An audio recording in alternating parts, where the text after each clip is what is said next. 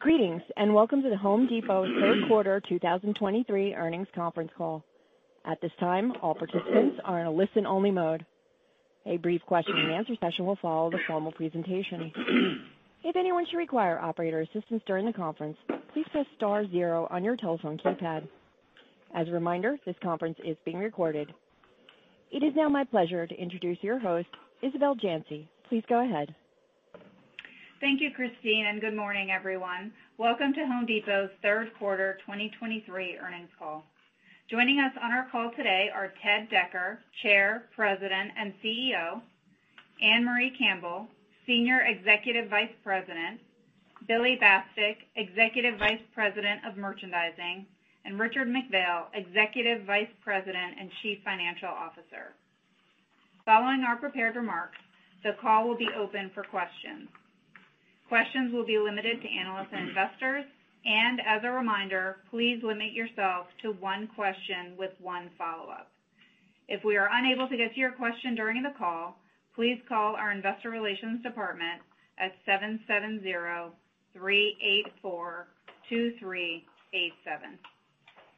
Before I turn the call over to Ted, let me remind you that today's press release and the presentations made by our executives include forward-looking statements as defined in the Private Securities Litigation Reform Act of 1995. These statements are subject to risks and uncertainties that could cause actual results to differ materially from our expectations and projections. These risks and uncertainties include, but are not limited to, the factors identified in the release and in our filings with the Securities and Exchange Commission. Today's presentations will also include certain non-GAAP measures. Reconciliation of these measures is provided on our website. Now, let me turn the call over to Ted. Thank you, Isabel, and good morning, everyone. Sales for the third quarter were $37.7 billion, down 3% from the same period last year. Comp sales declined 3.1% from the same period last year, and our U.S. stores had negative comps of 3.5%. Diluted earnings per share were $3.81 in the third quarter, compared to $4.24 in the third quarter last year. The third quarter was in line with our expectations.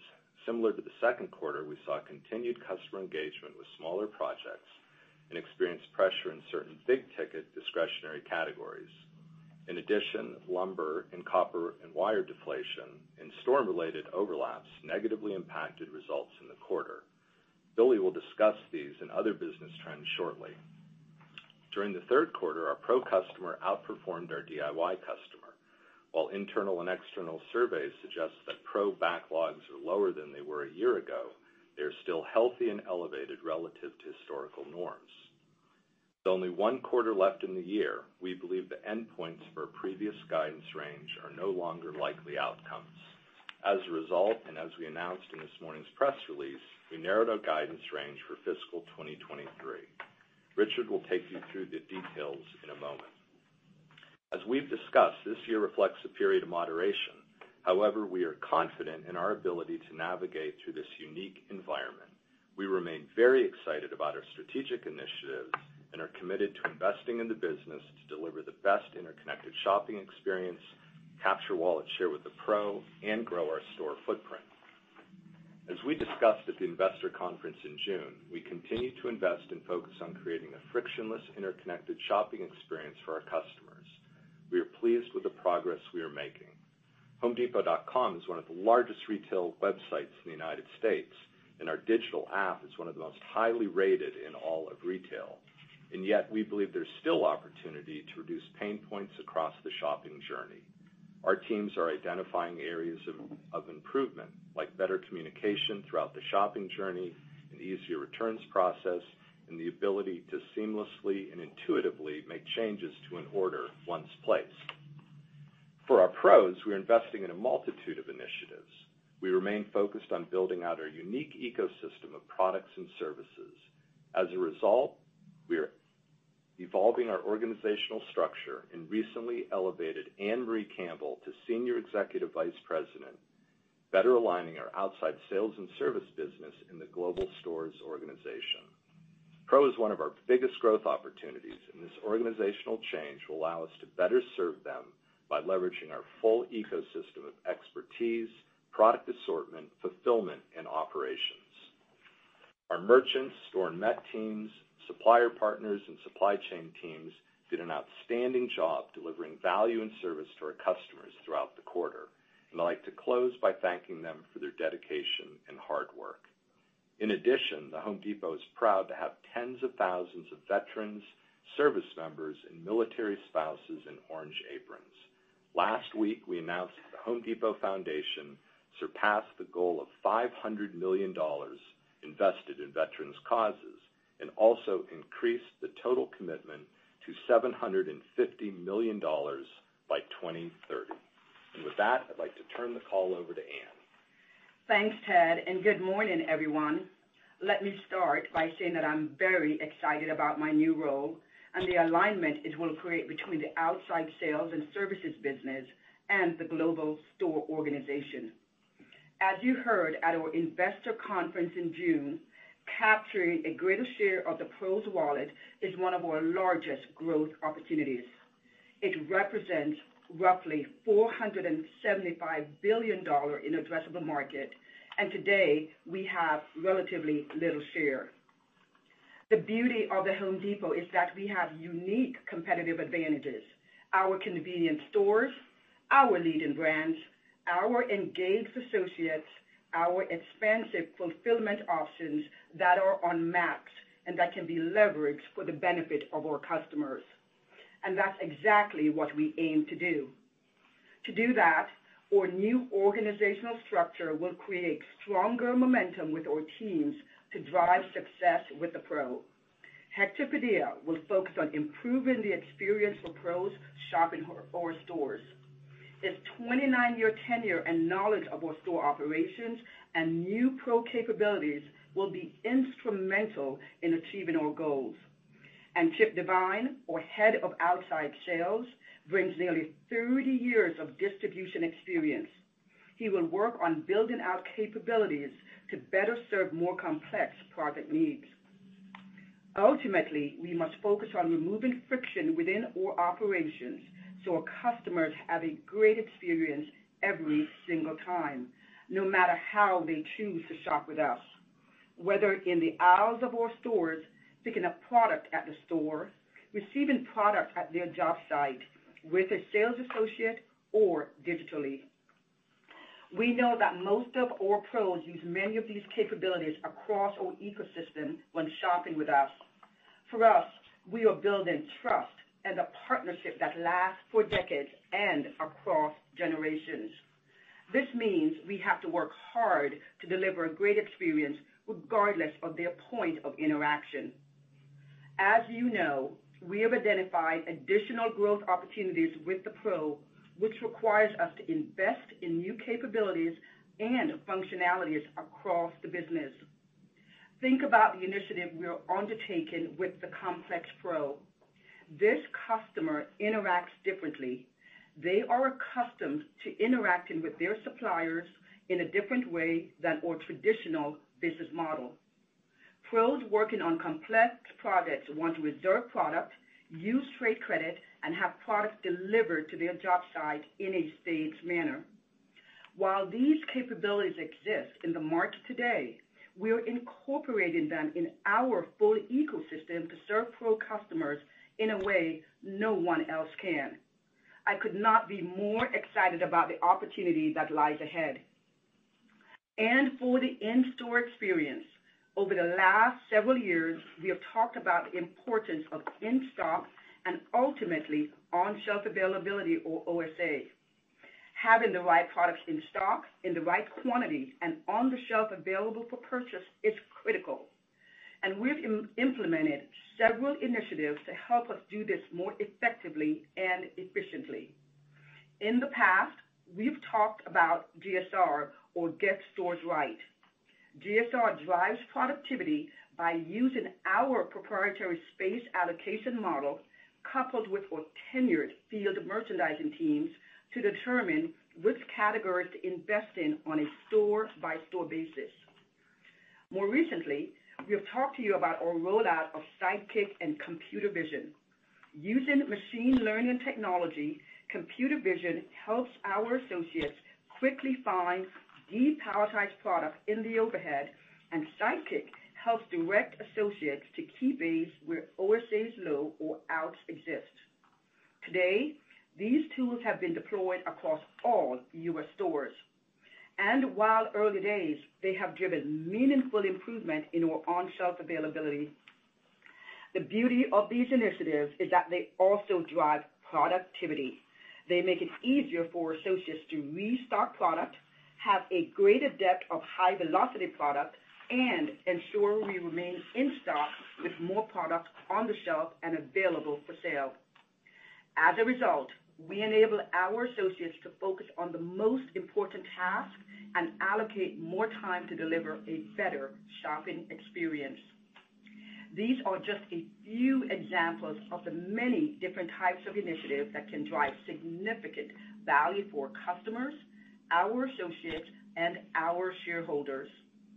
Despite a challenging year, our amazing associates have remained engaged and ready to serve our customers, and I want to thank them for all they do.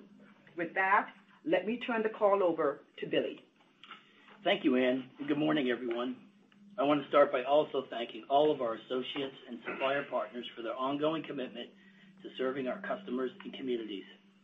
As you heard from Ted, during the third quarter, our sales were in line with our expectations. However, we did have some unfavorable impacts from core commodity deflation and storm-related overlaps. We saw a continuation of a trend that we have been observing throughout the year, with softness in certain big-ticket discretionary-type purchases. Instead of engaging in larger projects, customers continued to take on smaller projects. Turning to our department comp performance for the third quarter, our building materials department posted a positive comp, and seven of our remaining 13 merchandising departments posted comps above the company average, including plumbing, appliances, hardware, outdoor garden, millwork, tools, and paint. During the third quarter, our comp transactions decreased 2.7%, and comp average ticket decreased 0.3%. Excluding deflation from core commodities, we experienced comp average ticket growth primarily driven by demand for new and innovative products.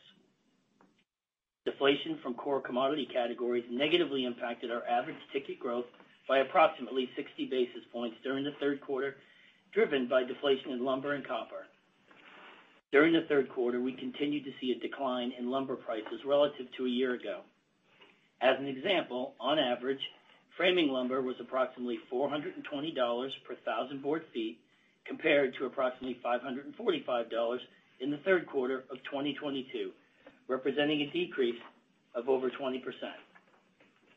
Big-ticket comp transactions, or those over $1,000, were down 5.2% compared to the third quarter of last year. We continue to see softer engagement in big-ticket discretionary categories like flooring, countertops, and cabinets. However, we saw big-ticket strength in pro-heavy categories like roofing, insulation, and portable power. Turning to total company online sales, sales leveraging our digital platforms increased approximately 5% compared to the third quarter of last year.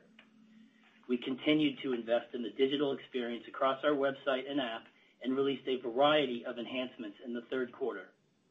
These range from simple improvements to help customers track orders to more complex things like updating our search and recommendation algorithms.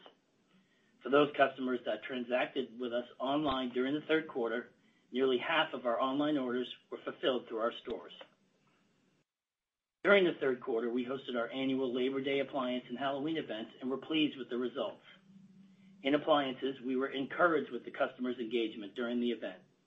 and 2023 was another record sales year for our Halloween program, both in-store and online, as our customers continue to add to their collection with our unique and exclusive product assortment. As we turn our attention to the fourth quarter, we intend to continue this momentum with our annual holiday, Black Friday, and gift center events. In our gift center, we continue to lean into brands that matter most for our customers with our assortment of Milwaukee, Ryobi, Makita, DeWalt, RIDGID, Husky, and more. We will have something for everyone, whether it's our wide assortment of cordless Ryobi tools, DeWalt Atomic Drill and Impact Kits, or our new Milwaukee M18 FORGE batteries. These new M18 FORGE batteries will be a game changer for our pro customer, providing the most powerful, fastest charging, and longest life of any battery on the Milwaukee M18 platform. This quarter, I'm also excited to announce the addition of Wago to our powerhouse assortment of pro brands, including Milwaukee, USG, Custom Building Products, Leviton, and QEP, to name a few. It is these strategic vendor relationships that make us the product authority in home improvement, and the addition of Wago will help extend our position. Wago is one of the top requested, most innovative pro brands in the wire connector segment that features a releasable lever lock wire connector that speeds up installation and saves space in tight applications. We recently launched a number of SKUs in our stores, which are exclusive to The Home Depot and the national big box retail channel. Our merchandising organization remains focused on being our customer's advocate for value. This means continuing to provide a broad assortment of best-in-class products that are in stock and available for our customers when they need it. We will also continue to lean into products that simplify the project, saving our customers time and money. That's why I am so excited about the innovation we continue to bring to the market. With that said, I'd like to turn the call over to Richard. Thank you, Billy, and good morning, everyone.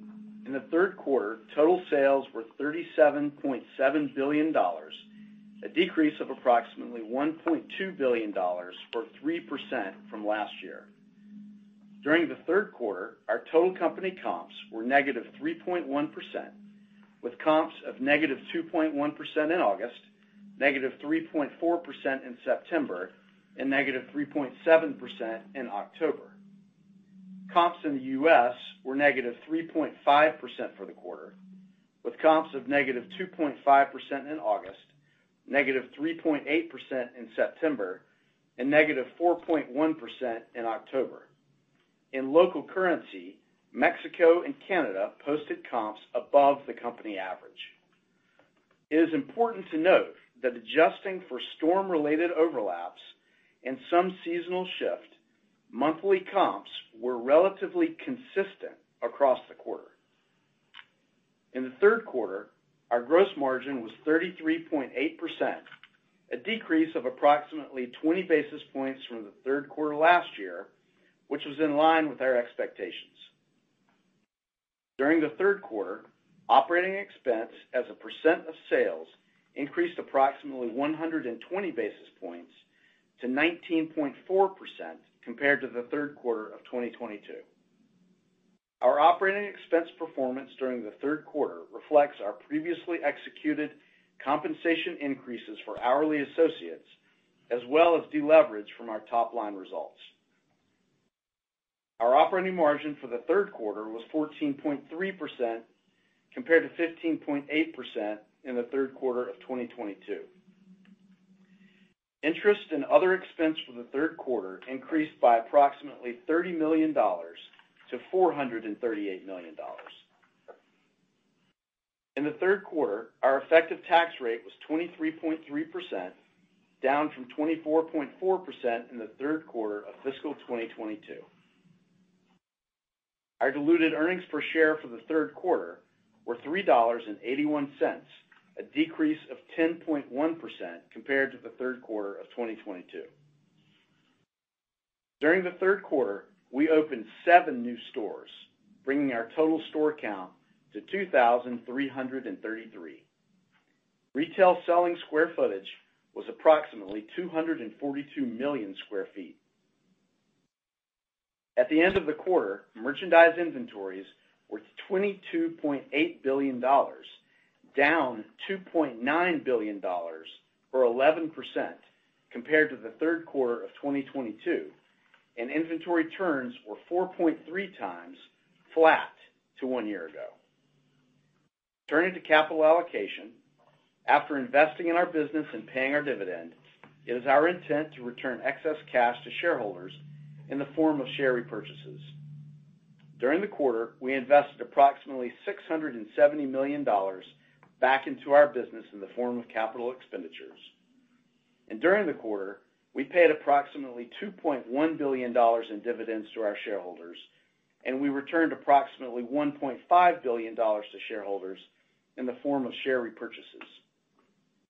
Computed on the average of beginning and ending long-term debt and equity for the trailing 12 months, return on invested capital was approximately 38.7%, down from 43.3% in the third quarter of fiscal 2022. Now I will comment on our guidance for fiscal 2023. As you heard from Ted, with one quarter remaining in fiscal 2023, we no longer expect the endpoints of our previous guidance range as likely outcomes, and therefore, we are narrowing our guidance for 2023. We expect fiscal 2023 sales and comp sales to decline between 3 and 4%. We are targeting an operating margin between 14.2 and 14.1% for the year. Our effective tax rate is targeted at approximately 24.5%. We expect interest expense of approximately $1.8 billion, and we are anticipating between a 9 and 11% decline in diluted earnings per share compared to fiscal 2022. In addition, as you heard from Ann, we continue to focus on driving productivity in the business. We have taken a number of actions that will help us realize the previously announced $500 million in annualized cost savings in 2024 and are fully confident that we will deliver on this commitment. We also remain focused on meeting the needs of our customers with our leading product authority in home improvement, strong in-stock levels, and knowledgeable associates. We will continue to prudently invest to strengthen our competitive position and leverage our scale and low-cost position to outperform our market and deliver shareholder value. Thank you for your participation in today's call. Christine, we are now ready for questions. Thank you. We will now be conducting a question-and-answer session. If you would like to ask a question, please press star one on your telephone keypad. A confirmation tone will indicate your line is in the question queue. You may press star two if you would like to remove your question from the queue. For participants using speaker equipment, it may be necessary to pick up your handset before pressing the star keys. One moment please while we poll for questions. Thank you. Our first question comes from the line of Simeon Gutman with Morgan Stanley. Please proceed with your question. Hey, good morning, everyone. Um, in thinking about inflections and when we might see one, um, looking at the spread maybe between DIY and pro, is the story of this quarter that maybe DIY is stabilized, but the pro is getting a little bit worse? And then if that's right, and you feel free to correct if that's wrong, you know, would that mean that it could take a little longer than for the pro sort of normalizing to play out and actually the overall comp could get a little worse before it gets better? Morning, Simeon. Thanks for the question. I would say pro and consumer, you know, it had the narrowest performance um gap in some time. So they they both performed Um, reasonably well. You know, if you step back and look at the quarter, we feel really good about the third quarter, and we narrowed our comp guidance for the year because of that. And in fact, if you look at the performance of the business overall this year, if you look at the seasonality of Q1 and Q2, we're pretty smooth in that -3% comp through the first three quarters of this year, and that's normalized for weather and storms and commodity price deflation. And then our regional uh, businesses are also uh, pretty consistent. We've seen the least variability in regions. And as I said, the narrowest gap between pro and consumer. We had really good seasonal sell-through. And as prices have settled with abating um, deflation, we feel feel pretty good about that. Our operations are increasingly getting back to normal. The supply chain is operating very well. Our inventory positions are better. Our in-stock rates are much better, as Ann took you through all the things we're doing in the store to improve on-shelf availability. Our value propositions, as Billy mentioned, are in great shape, and product innovation um, is better than it's ever been. In the wage investments are paying off. Um, our attrition is way down, and with that attrition being down, our associates have had more time in the store.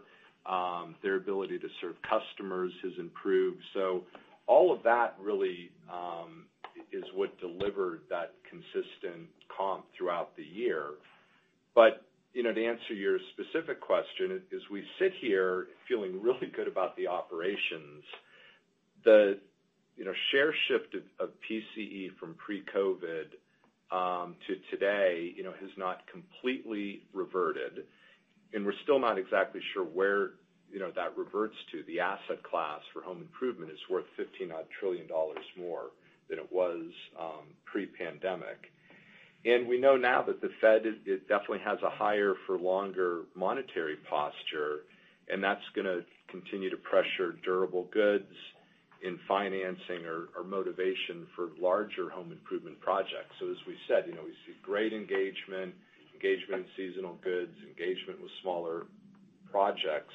It's that the larger projects are are a bit down at the moment. So that's what we're watching. I mean we're not obviously talking about 2024 today, but you know, lots of good news in the operations of the business.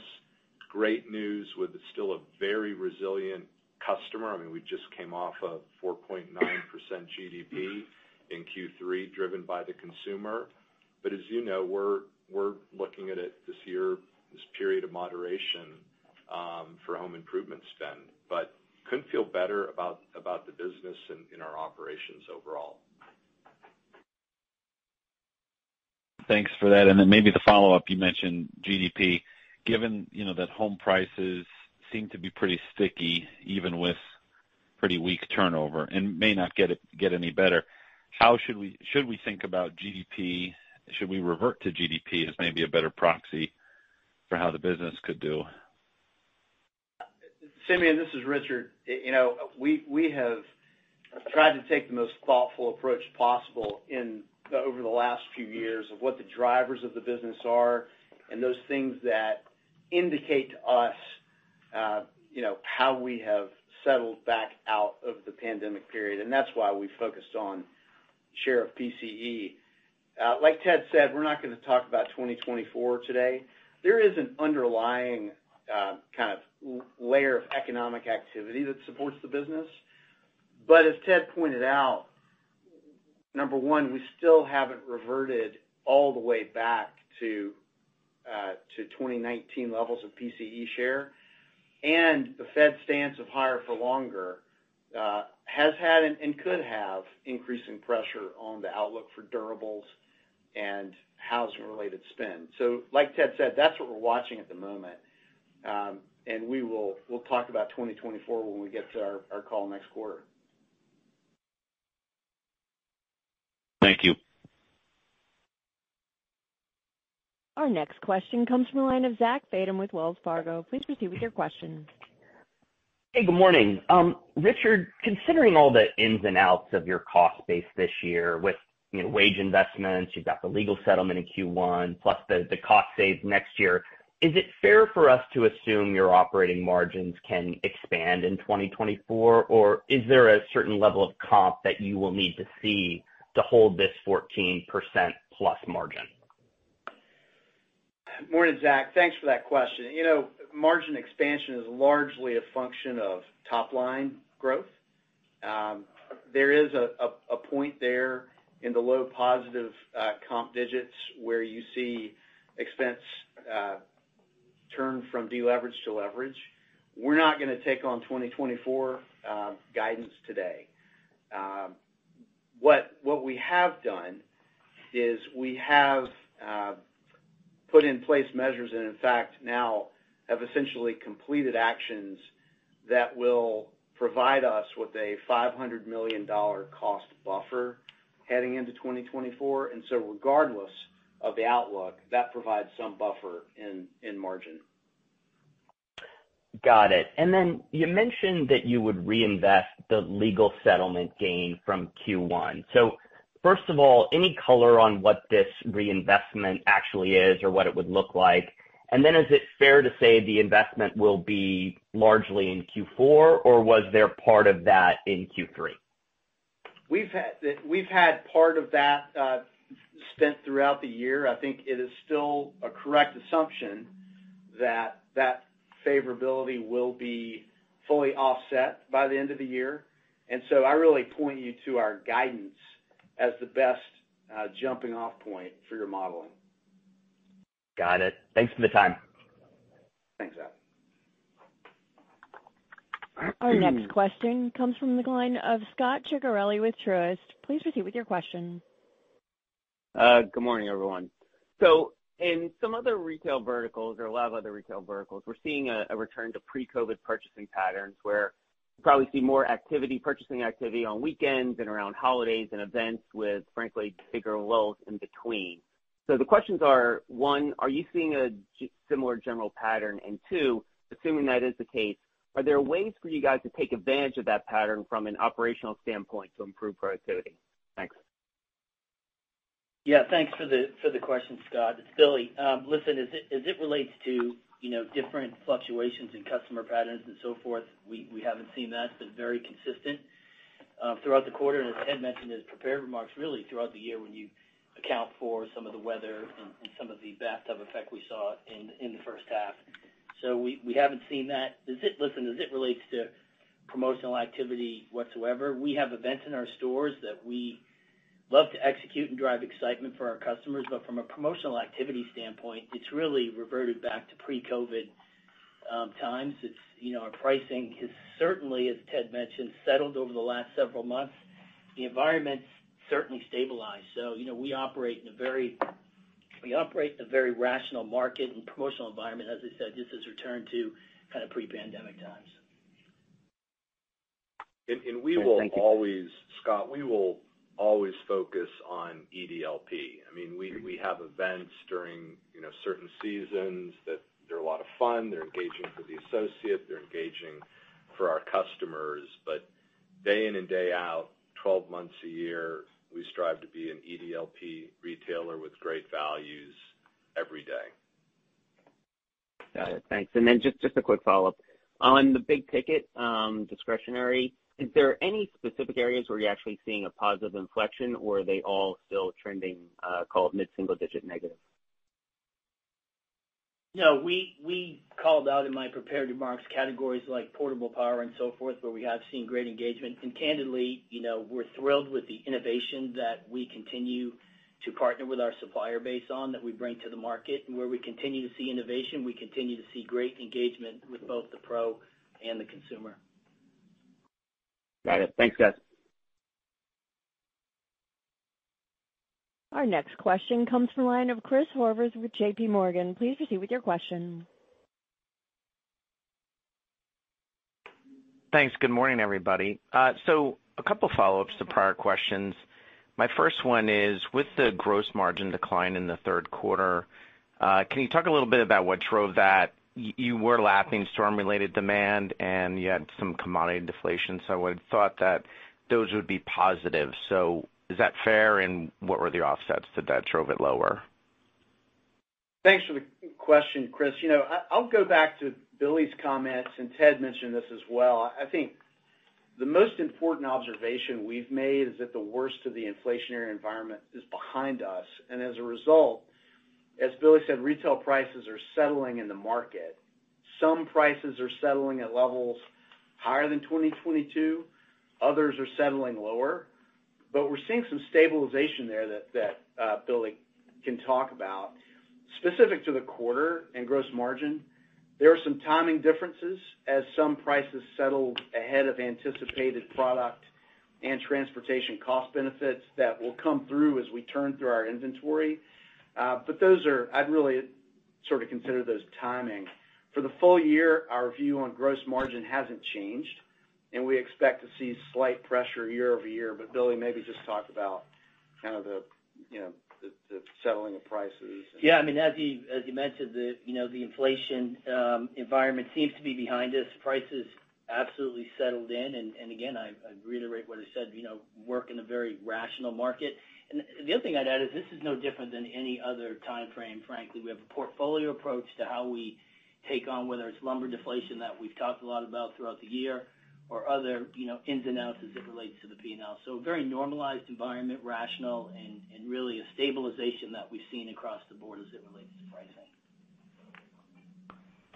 Got it. Got it, got it, got it. So uh that makes sense. And then on the um on the variable cost side, you talked about a low single-digit leverage point historically and the 500 million of cost savings next year. Uh at the same time, you've had negative transactions for quite some time now.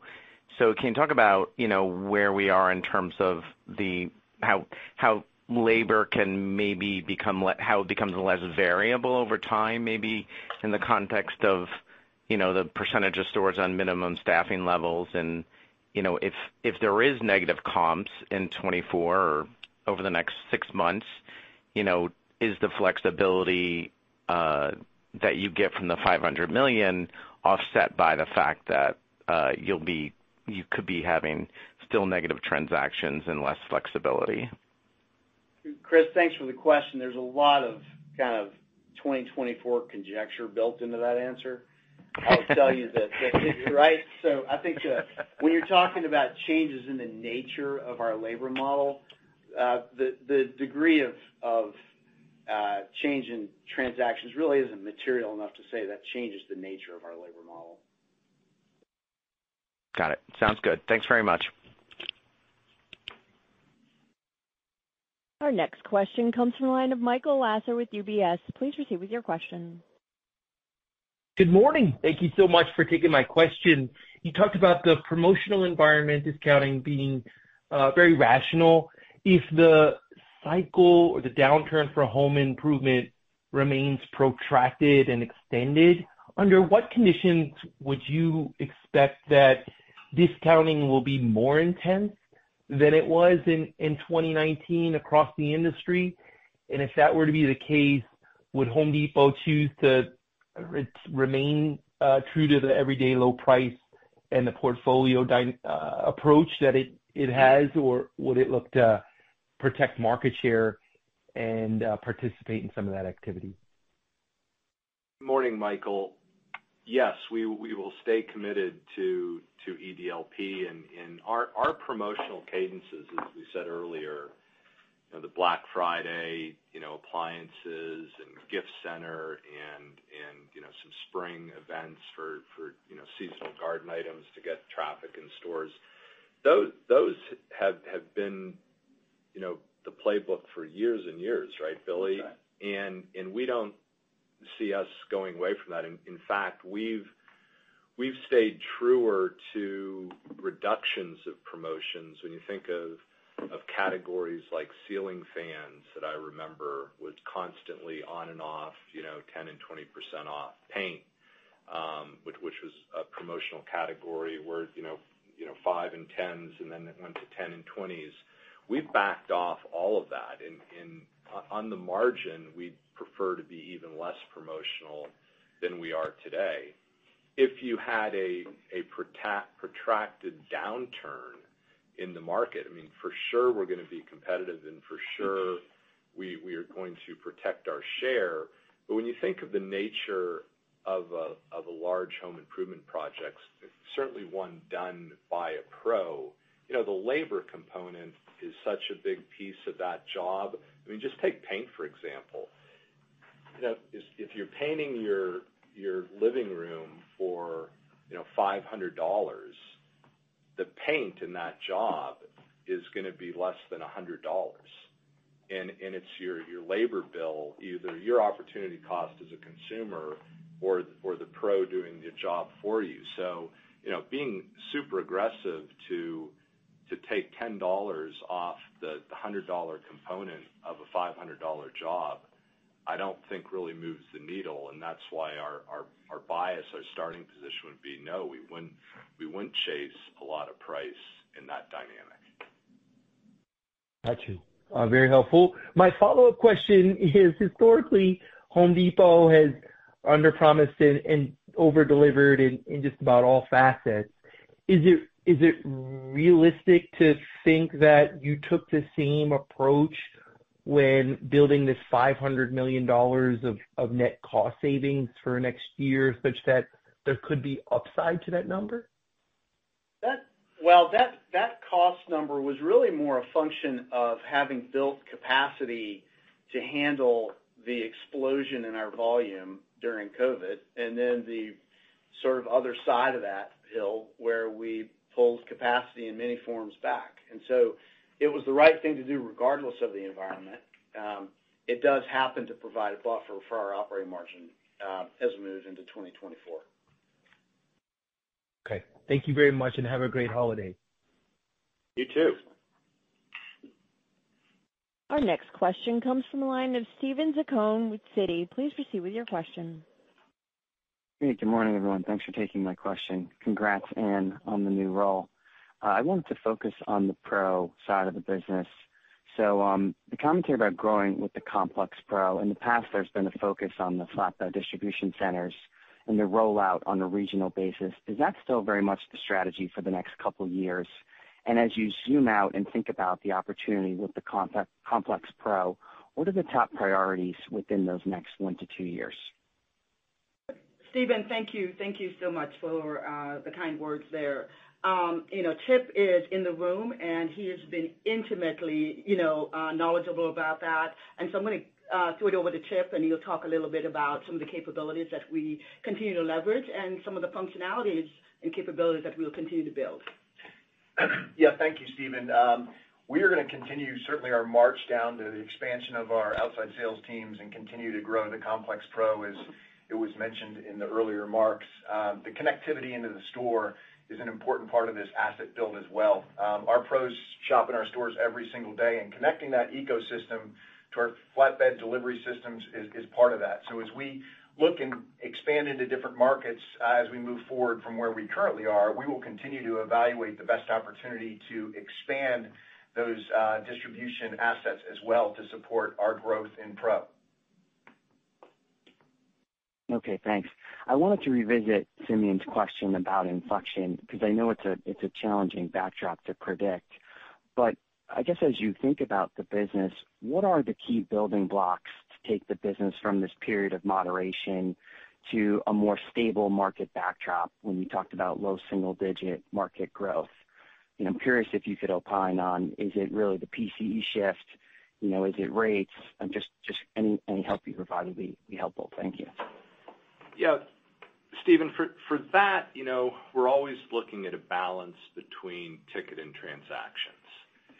And you know, what was what was interesting during the COVID period, we we had inflation, so we had we had AUR up, and we had ticket up, also driven by basket size. But the engagement was so high, you you really didn't have elasticities. You had you had driving ticket and transactions, and that's what led to the 25% comp.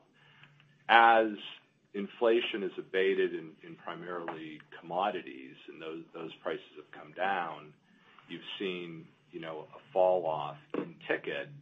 And you didn't get the elasticity, you know, initially that you'd expect, and that was because people were still powering through projects. And now it's a mix of, you know, what's what's the the level of response from pricing versus pull forward versus, you know, the Fed stance and higher interest rates. So that's all the dynamic that's muddying the traditional ticket and transaction dynamic. But what's healthy for us, you know, is a solid comp, you know, equally balanced between ticket and transactions. That's what we'd be looking for. And now we've said, you know, prices have essentially leveled. Our our ticket, you know, was down modestly, and if you take out commodity, our ticket would have been up for the quarter. And then transactions, you know, we're still working through a bit of that PCE shift. pull forward, you know, whatever that dynamic might be. But you know, we'd be looking for growth in each in a nice balance going forward. Very helpful. Thanks, guys. Our next question comes from the line of Brian Nagel with Oppenheimer. Please proceed with your question. Hi, good morning. Thanks for taking my question.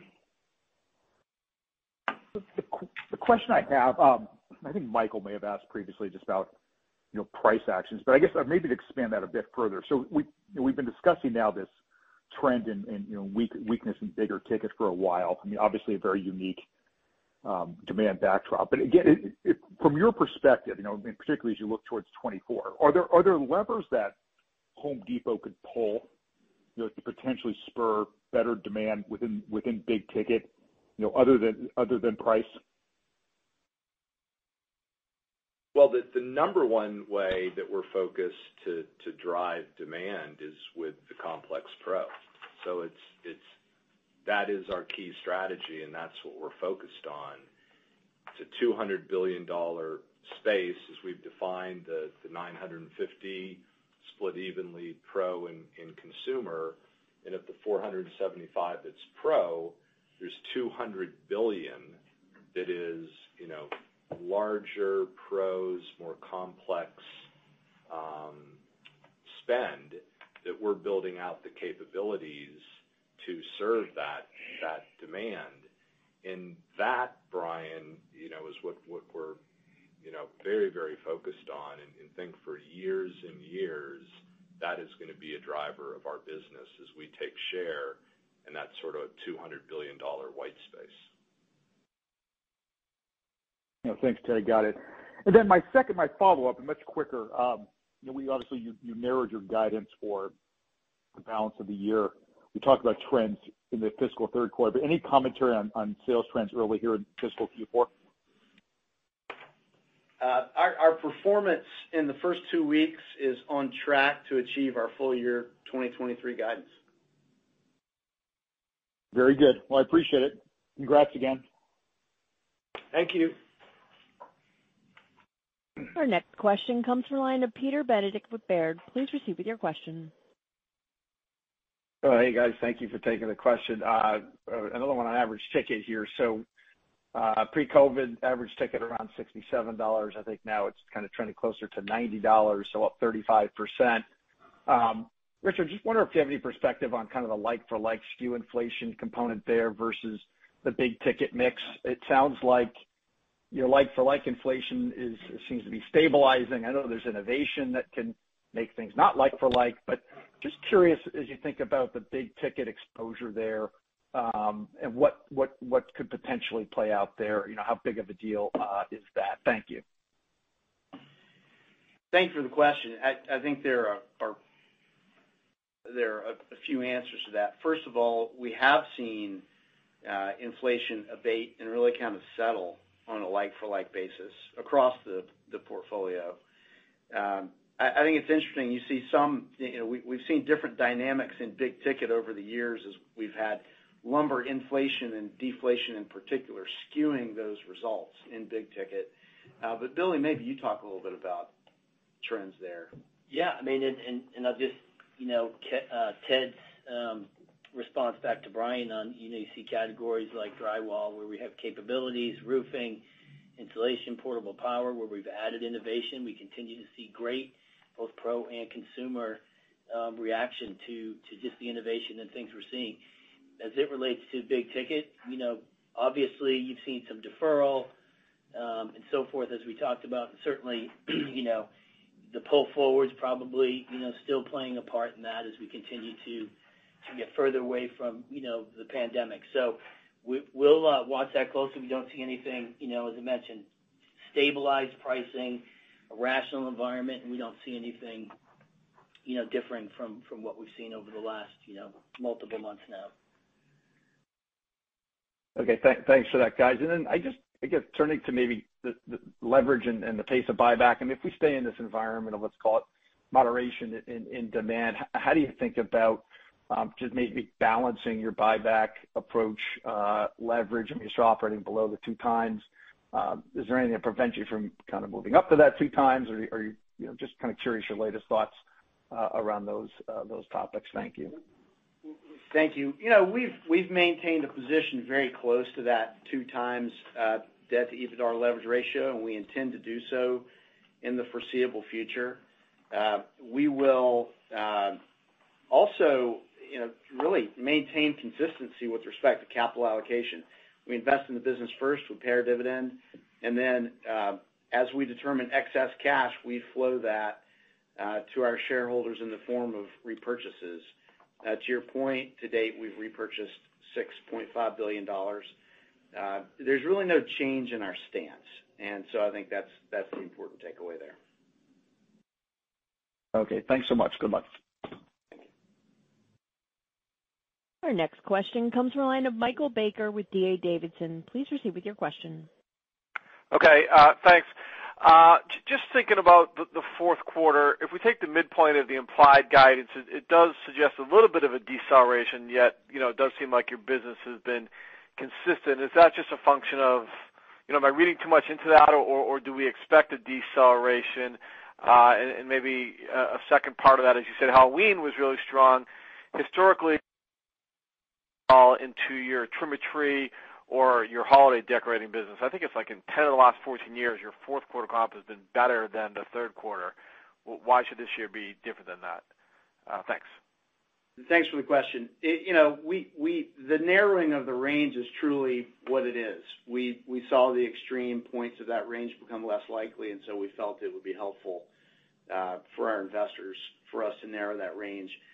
Uh, there has been an assumption all year uh, from the beginning of the year that our guidance reflected uh, a reversion of our share of PCE from the pandemic time period back to 2019 levels. Uh, our prior guidance range assumed that that share would continue to revert throughout the year. We've seen that reversion gradually and steadily, and our current range still has that assumption built in for Q4. We're largely reverted, but not all the way back. So there is some Uh, notion of that in our guide. Okay. So sounds like it's, like you said, it's just a function of getting to the middle of the range. Uh, if I could ask one other question. Uh, you talked a little bit about storms and seasonality. I think a lot of retailers have said it's been a warm fall.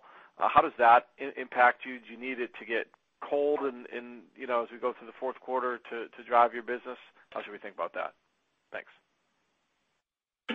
Um, it's been a little warmer, obviously, but, you know, not a big impact. We we started to see where the weather is normalized. Uh, we started to see some of that fall cleanup and fall business really really take off. Um, you know, haven't seen obviously, you know, snow and so forth. So, you know, it's kind of right in line with what we'd say is a little more normalized year. Where you see the weather um, act a little more fallish, you've seen, you know, the categories and businesses that you'd expect to trend up, trend in that in that positive direction. Appreciate it. Thanks for taking the time. Thank you. Our next question comes from the line of Steven Forbes with Guggenheim. Please proceed with your question. Good morning. Uh, Ted, or maybe for Ann, um, uh, just a follow-up on pro sales, really focusing on the Dallas market versus the chain average. Can you update us on how that market's performing? And then maybe just comment on any behavioral differences that you're noting between pro uh, markets based on the maturity of your strategic initiatives focused on the complex pro. I mean, can you are you seeing and being able to analyze very, like, predictable behavioral changes? Yeah. I'll start off by just saying that uh, the capabilities and functionalities that Hector and Chip, you know, have been working on over the last several years uh, are certainly, you know, going to help us engineer a great deal of momentum and success with the pro. And you know, Chip, you know, uh, I'll throw it over to you again because of how intimately you are knowledgeable about that. But there is this is the pro ecosystem is what we're focused on. Now, and not the in-store side or the come not only the in-store side, but the complex pro. And as we build out these capabilities and we see the effectiveness of these capabilities, we're gonna continue to leverage those. And Chip, you know, I'll throw it over to you to kind of give a little bit more details on Dallas. Yeah. Thanks, Ann. Steven, yes, absolutely, where we've built capabilities inclusive of um assets, distribution assets, and where we've expanded our sales force, we've seen meaningful impact and growth. Um our our outside sales team is the best performing cohort of all pros. So we're we're gonna continue, as I mentioned before, to invest in that and then add assets where necessary in the appropriate markets. Thank you. Maybe just a quick follow-up for Richard or Billy. All the ticket conversations here, any way to just sum up how the quarter for big ticket progressed relative to expectations? It sounds like it performed better than expected. You have sort of stabilization in multi-year big ticket comp trends. I would imagine that wasn't the expectation, but any any way to help us frame on how the quarter progressed for big ticket versus internal plan? I think, you know, listen, it was it was largely how we we planned it. We, you know, I called out, you know, some great um, interaction from our consumers as it relate to appliances. Having said that, we were in a better inventory position there, so we saw some tailwind from just our better inventory position as it relate to that. But it largely played out exactly how we had had thought it would. Really, again, back to the prior comments, uh, um, a very balanced year across the board when you when you account for some of the weather shifts early on and then, you know, what we you know what we were lapping with the hurricane. Very balanced across the across the board and across the regions. I think it's important, though, thematically, just to sort of uh, repeat the point. This stance by the Fed of higher for longer, uh, you know, is sort of coming across in surveys. You know, there is a deferral of larger projects. And so if you just wanna zoom all the way back to the true macro here and the forces on ticket that we're watching, that's probably the largest macro force. That's right. Thank you. Christine, we have time for one more question. Thank you. Our final question comes from the line of Dean Rosenblum with Bernstein. Please proceed with your question. Hey, guys. Thanks so much for taking my call. Uh my question uh, My question is about the pro and really just understanding the performance of the pro relative to the comp overall, and then splitting that out between store sales to pro versus complex project sales to pro. So just to make sure I'm understanding, you put up a, you know, call it a -3 comp, DIY and pro very close to one another, U.S. slightly worse than Canada and Mexico. Um, I'm assuming, you know, U.S. pro, call it down 2.5. Um, can you just either verify or correct that? And then can you characterize pro sales in the store relative to pro sales outside of the store through the outside sales force and the CFCs? Thanks.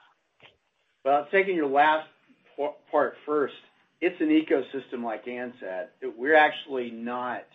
We don't have goals or targets with respect to the separation of store and delivered sales. The point is actually lifting all sales, and that's what we've seen consistently in every market where we've rolled out capabilities. Uh, you know, originally we worried, okay, are delivered sales gonna begin to cannibalize the store? The opposite has proven true. And so we are progressing in a way that we're pleased. Um, with respect to your first question, factually, Uh, the pro did outperform the consumer in Q3, albeit at the narrowest margin we've seen in quite some time. If you actually uh, normalize for commodity impact, the pro was essentially flat for the quarter. Okay, great. Thanks. And I guess my follow-up would be, um, when you guys measure big project versus small project, can you just clarify for us how you're determining what constitutes a big project versus a small? Is it like transaction size over $1,000? Um, yeah, if you could clarify that for us, that'd be great. We we infer from category sales and from class sales. Um, you know, when you when you look at categories that are uh, more likely to sell at higher volumes and larger projects, kitchens, flooring, uh, millwork to an extent, um, we are doing some inference. We also ask our customers what they're seeing and what kind of projects they're working on. We use external survey data uh, that tells us that the nature of projects is um, kind of shifting from larger to smaller. And so it's a triangulation. That's great. That's super helpful. Thank you so much, guys. Good luck in the fourth quarter. Thank you. Mr. Janci, I'd like to turn the floor back over to you for closing comments. Thanks, Christine, and thank you everyone for joining us today. We look forward to speaking with you on our fourth quarter earnings call in February. Ladies and gentlemen, this does conclude today's teleconference. You may disconnect your lines at this time. Thank you for your participation, and have a wonderful day.